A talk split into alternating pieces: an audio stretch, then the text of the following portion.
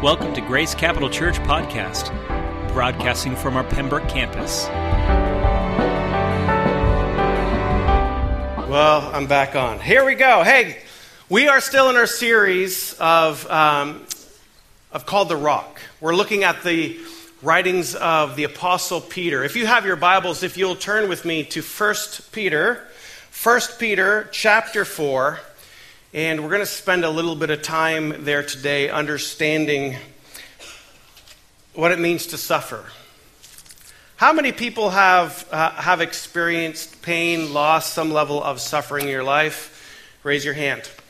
Um, and so today that we're going to be talking about the good suffering and the bad suffering. And there's something that comes with a reward, and then there's other ones that you just need to be slapped to say, stop doing it. Because the reality is, as followers of Jesus Christ, when we give our life to Jesus, if somebody's ever told you when you give your life to Jesus everything's going to be perfect, they lied to you. It's not the case. What Jesus has promised us is he'll never leave us or forsake us. So he's walking with us through the midst of our trials and through our suffering. But he doesn't promise that we're not going to have it. I would say, especially as followers of Jesus who are, who are trying to pursue him in such a honorable and yet intense way, trying to say, Jesus, I'm fully yours. The reality is, is we have an enemy who wants to kill, steal, and destroy. And so you know that we live in a broken, sinful world, and so there is going to be pain, there's going to be death, there's going to be destruction. But yet, Jesus, in the midst of that, says, I will never leave you or forsake you. All right, well, let's look at this. The Apostle Peter, as you know, um, experienced a lot of hardship in following Jesus. He was imprisoned. Um, he actually, remember, um, was crucified at the last part of his life and uh, was crucified upside down. And uh, he experienced pain and suffering. This is how he starts it. So 1 Peter chapter 4 verse 12, let's follow along together. Beloved, do not be surprised at the fiery trial. Can everybody say fiery trial? When it comes upon you to test you as though something strange were happening to you. So, in other words, like when a trial comes, don't say, just like, okay, it's coming, here we go. Like he's saying, don't be surprised when the trials come. Don't, it's, it's going to come. That's a good news and a bad news for you. It's gonna, you have a trial coming, but here comes the good news because it does something in your life. Here's the but. I always like, there's a, two buts in this section that we're going to uh, read because on one hand is saying this, but you have to look at the other side. Whenever you see a but in the Bible, you need to understand what it is connecting together. It says, But rejoice insofar as you share Christ's sufferings, that you may also rejoice and be glad when his glory is revealed. So it says, don't count it strange when you, when you start facing a fiery trial. And by the way, it's not just a trial, it's a fiery trial. And here's the but but rejoice. But rejoice. And the why. Why rejoice is because we're going to find God in the midst of it. We're going to find a nature, a quality of who God is that we would never experience in any other way unless we've walked through the trial. You see, He wants us to have joy while you're in the fiery trial. How can it be that, that we would experience some sort of rejoicing in the midst of the trial.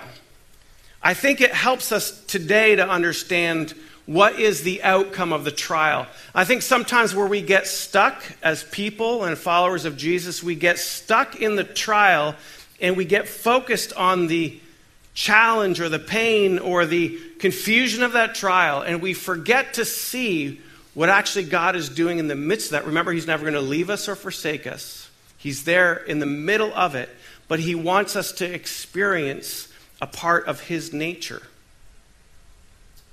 That we can identify with Jesus because Jesus, who went to the cross, who suffered, He wants us to begin to understand Him in a more intimate way. Now, I also want under, you to understand this. He doesn't cause the pain in your life. He does not cause the pain in your life. I, um, if you have the question, like, how is it that God allows bad things to happen to good people? You know, all those big storms, a child taken at too young of an age, somebody, you know, passing away of cancer, whatever it might be. How, how could a good and loving God be, allow these things to happen? And, uh, my family watched a movie last night called The Shack. You might have read the book, but the movie's out now. And and it addresses and answers that question. That is not the topic of today, but I would encourage you to watch that movie, and it will speak to that quality of who God is. He's, he's good and He's loving, and we live in a sinful, broken world. Well, I, I want us to understand that it's okay that, that we sometimes feel that life is a living hell. I think it's okay to feel that way, if you want to be honest. But it's not okay to wallow in it.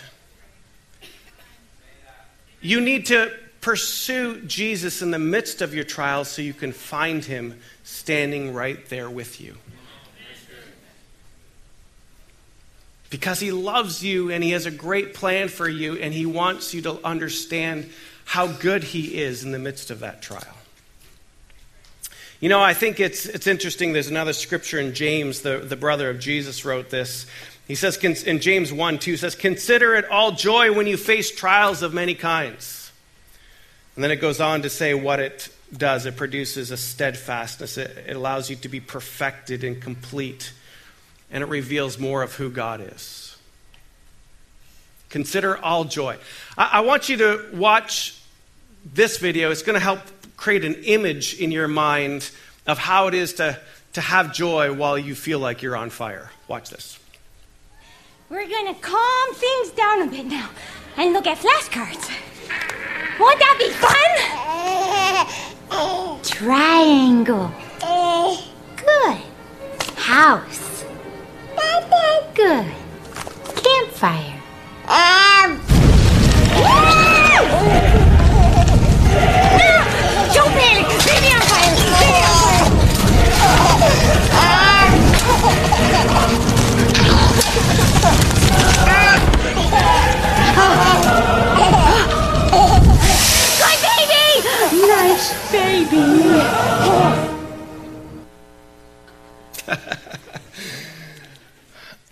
Want you to catch in that video is sometimes your life can feel like it's on fire. But do you notice the giggle that little Jack Jack had while he was on fire? That's from The Incredibles. I, I want you to understand that sometimes you can feel like your life is the fiery trial is somehow consuming and everything it touches seems to get destroyed. But, but can you have the attitude that you can have joy and giggle in the midst of the trial?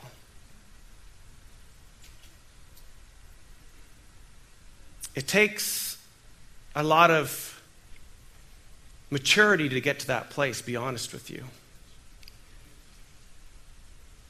And there are many times that the trials that I personally face, and I'll be honest with you, I, am going through a trial right now.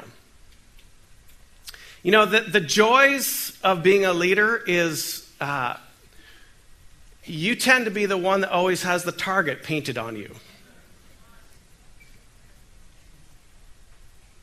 And you will run the risk of being misjudged, misunderstood, mischaracterized. But can I take a step back for a moment and say, I consider all joy?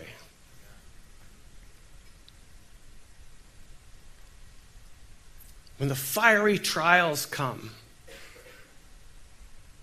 can I giggle? Can I laugh? Or am I taken out of the equation because the trial then consumes me? And that is the very thing the enemy wants. Because if he can paralyze you and he can stagnate you and he can take you out of the game, you're no longer a threat. But here's the interesting thing if we position ourselves in the right way, We spend more time on our knees, spend more time seeking after God's face. In the midst of the trial, it actually strengthens us, it doesn't paralyze us. It actually builds, it up, builds us up, it doesn't tear us down.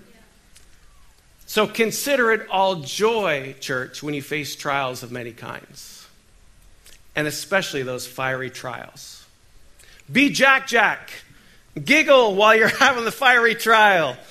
It's hard to do. Be Jack Jack. Because in the midst of that, you're going to find some qualities of who God is that you will never find in any other way. And it will build your life, and you will grow and you'll mature.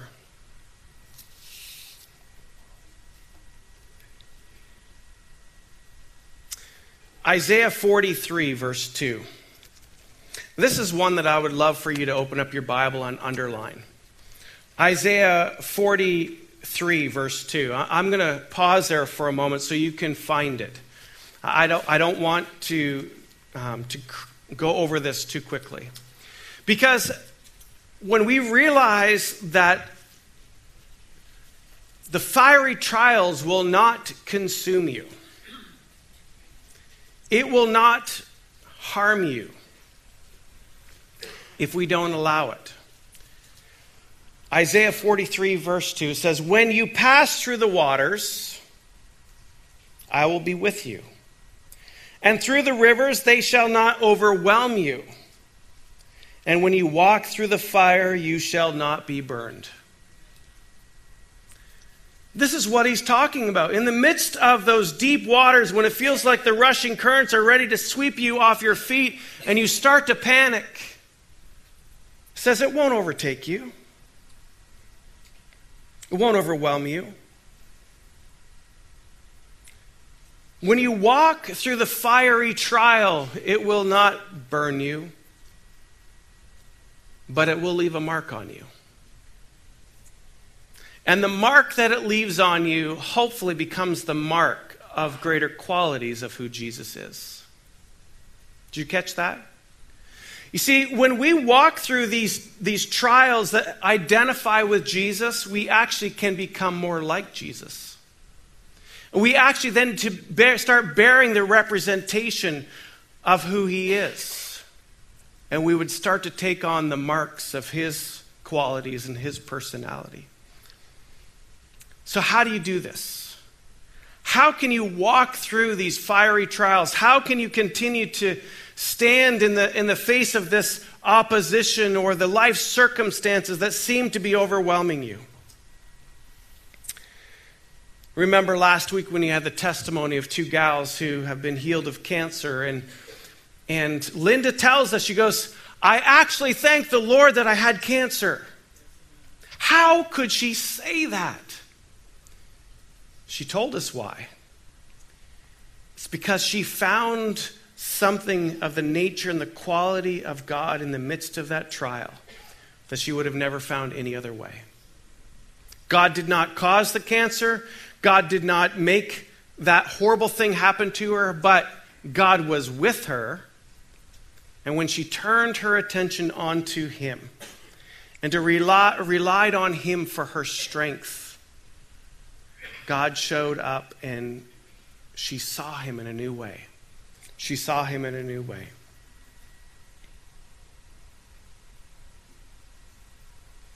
You might have trials, health complications, financial difficulty, trials with friends and family, job, school, disappointments, betrayal. If we allow if we allow it, these trials can actually produce something so spectacular in your life. I like to say it look for the gem in the junk. Look for the gem in the junk.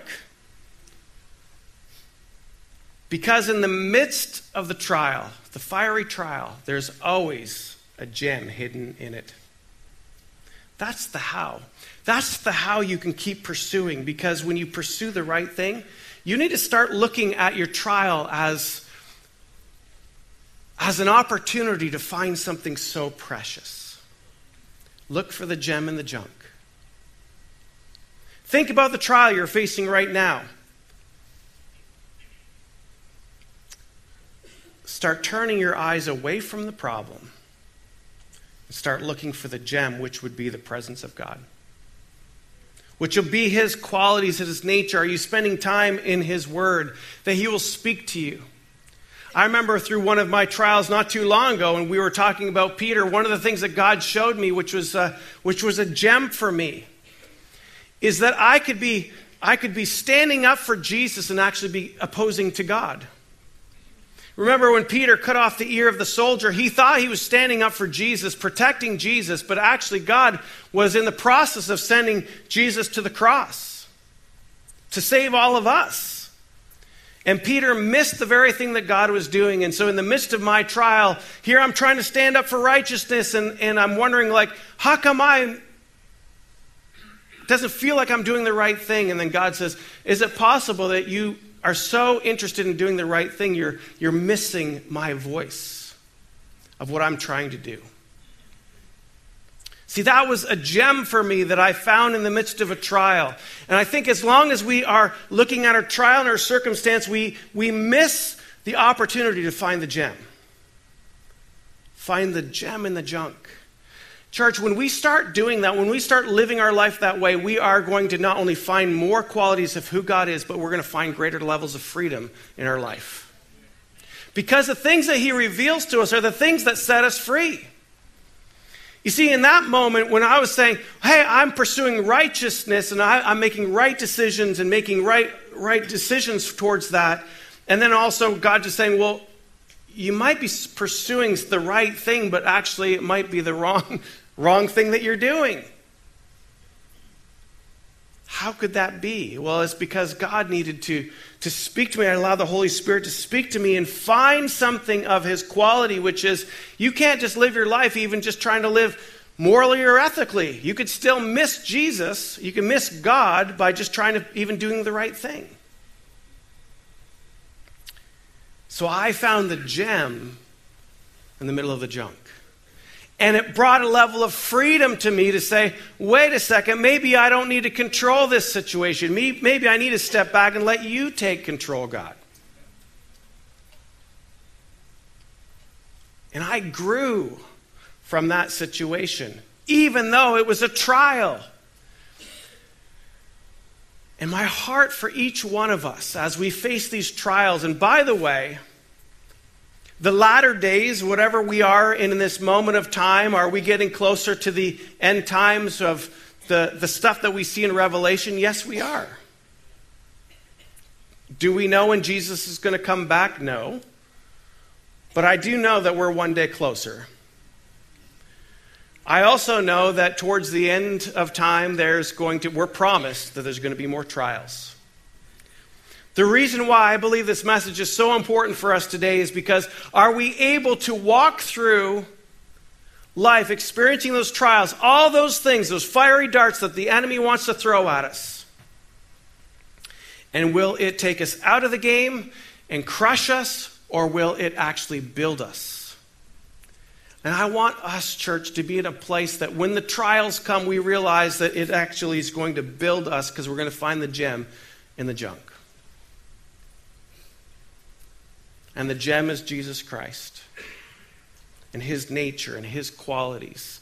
And he's going to be in the process of setting us free, giving us new hope, new life, new freedoms. I feel this morning, oh, by the way, I'm, I'm going to just finish reading here because I told you there's two types of trials. I'm going to briefly talk about the other trial, and then um, you'll know what to do with what Peter says about that one. All right, so Peter then goes on to say, if you're insulted for the name of Christ, you are blessed because the Spirit of glory and God rests upon you. So here's the other part of that but. He's saying, here's the good things that you're going to find. Uh, when you're standing up for Jesus and you face opposition and persecution, he's saying it's, it's not a bad thing. God's glory is going to rest upon you. But here's another but. I told you there's two buts in this passage. Here's another but. This is on verse 38, uh, sorry, 15. But let none of you suffer as a murderer or a thief or an evildoer or a meddler. In other words, if you start doing stupid stuff, you're going to stop you're going to suffer and you're not going to be blessed for that. Like he's basically saying you, you, go to drinking parties, you, you start living crazy, you start doing bad things, you will suffer. There are always consequences for sin. But he says that's not where you're going to get a reward. That's not where there's you're going to find God. Now, you're going to hopefully find repentance. You're going to hopefully find remorse and sorrow and turn away from that because all you're doing is creating pain for yourself and more bondage. Yet, if anyone suffers as a Christian, let him not be ashamed, but let him glorify God in that name. For it is time for judgment to begin at the household of God. And if it begins with us, what will be the outcome of those who do not obey the gospel of God? And if the righteous are scarcely saved, that concerns me a little bit that he says that there. If the righteous are scarcely saved, that still concerns me, even if I read it twice. I was hoping I'd get a better, different response for myself on that one, but what will become of the ungodly and the sinner? Therefore, let those who suffer according to God's will entrust their souls to a faithful Creator while doing good. I'm going to end on this point. What Peter tells us at this last part is when, as you're suffering, because it's going to happen. Keep your trust and faith in Jesus Christ. And it's not just that, then it goes on and says, while you're doing good. While you're doing good. It means that the fiery trial if you don't allow it to take you out of the game, you rise up and strengthen. And yes, you might suffer, but you're going to say, keep trusting in God and keep doing good. Keep trusting God and keep doing good. Stay in the game. Stay in the game. Stay in the game, church. Stay in the game and keep doing good. See, the doing good means that we can't get our, our attention on ourselves. We're going to stop doing good if we start wallowing in our own pain. Oh, look at my life. Isn't it bad? Oh, look at my situation. Isn't it difficult? No, it says rise above, look for the gem in the junk, stay in the game, trust God, and keep doing good. Amen? Father, we thank you for this word this morning. We thank you for it piercing our hearts Father, that you would continue to help us to grow in the midst of our fiery trial, that we would be like Jack Jack, that we would, even though it feels like our life is on fire, that we would just keep giggling because, God, we trust you. And we know that you have our backs. You stay right with us, you never leave us. You're right there with us in the, in the midst of the trial and the feeling of our pain. But let our pain not crumble us. Let our suffering not take us out of the game. Let us stay in the game and keep doing well.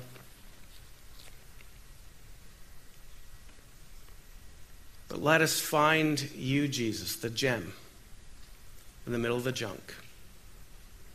In Jesus' name, amen. Um, this morning, um, during worship, I felt like I, would, I wanted to do something to close this off, and you guys can start playing a little something. What's our last song, Pastor Richie? Come to the altar. Well, I am going to ask um, some people to actually come to the altar, um, and it's going to be for. I feel like our younger generation is probably the one who, who faces the most potential opposition today. The world is, is after them, and the world will continue to uh, make it very hard for our young people to stand up for Jesus. I just want our young people, if you're at the ages of 12 to 23, I don't know why I picked those numbers, but this is what came to me. 12 to 23, if you just come up right here and just face um, face these people. If you're if you're nervous of facing people, you can face me too. That's fine. Come on up here. If you're at the ages 12 through 23, come up here. Why don't you just face me? That's fine. It'll, it'll be easier that for you guys. You won't feel so nervous. I'm a likable guy, so you can look at me.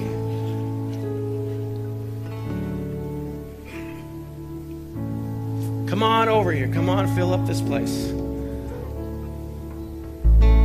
Couple things is I'm so impressed that we've got young people in our church.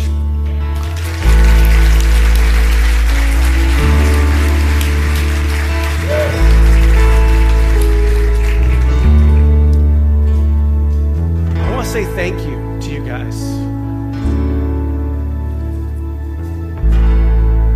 I know you love Jesus, but I also know it's hard.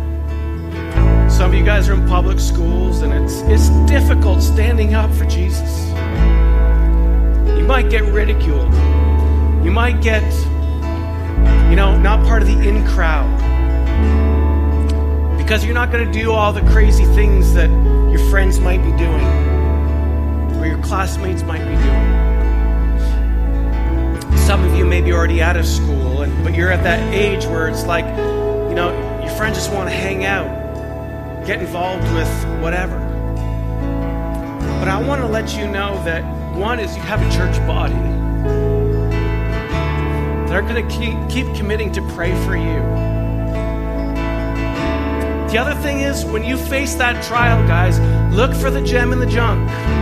You remember that, right? I try to make it really catchy so you remember that. Look for the gem in the junk. And find Jesus in the middle of that. He will get you through it and He will help you rise to the occasion, and it, you won't get crumbled by it. Where are my kids? Oh, they're serving. Oh, those Warren kids, they're so good. They're serving. No, they need to be here too, but I'll have my separate little church service with them later. Um, no, I just I want us to take a moment to pray for you. If you feel, can I have, I don't know why I'm getting emotional about this. I just love you guys. If I can have somebody, I want to make sure somebody has a shoulder on each person. Okay, so in the congregation, can you just come and find one person to put a hand on their shoulder?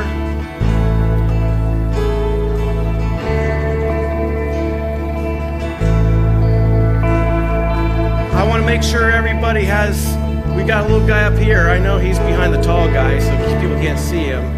Can you put a hand, Seth, right on this young man right here? And there we go. If we got multiple hands on people too, that's like hand on hand, we'll just get that through. Awesome. Well, Father, I thank you for our young people. Father, I know that what they have to walk through is not always easy. But God, that they would continue to pursue you, that they would find you in the midst of the pain, that they would find you in the midst of that pressure to feel like they need to conform, to feel like they need to be cool, to feel like something, whatever, Father, but they would keep standing up for you, Jesus. That their light would shine brighter in their life, not begin to get dim that, Father, that these teens and these young adults would continue to pursue hard after you, God. Lord, these are the this is the generation that will take your word, Father, to the world. This is the generation that is going to continue to influence the next generation and our generation. So, Father, we know the enemy wants to take them out, and we are saying now, we are not going to allow that to happen. Lord, I pray protection over each one of them. Father, that they would grow stronger in the trial, not, not to crumble under the trial. Father, I pray that you would just fill them with your spirit, that you would give them dreams and visions and prophetic words. Father, that they would be used by you to bring healing to their, their friends that are so broken. That they would be used, Father, to bring light into their schools and into their friends' lives. That they would not back away, but they would pursue even more of who you are, Jesus. Father, I love, love, love these young people, and I know you do too. We ask this in Jesus' name. Amen. Amen. Can you give these young people a hand? Thank you, guys. You may be seated. You may. Thank you so much. Or tell you what, stay up here. Guys, stay up here. Let's worship. There we go. We don't need to go back to our seats. Everybody. Thank you for listening to the Grace Capital Church podcast. If you'd like to know more about this podcast and the mission that we have in New England, or if this podcast has been a blessing to you and you would like to support this ministry financially, please visit us online at gccnh.com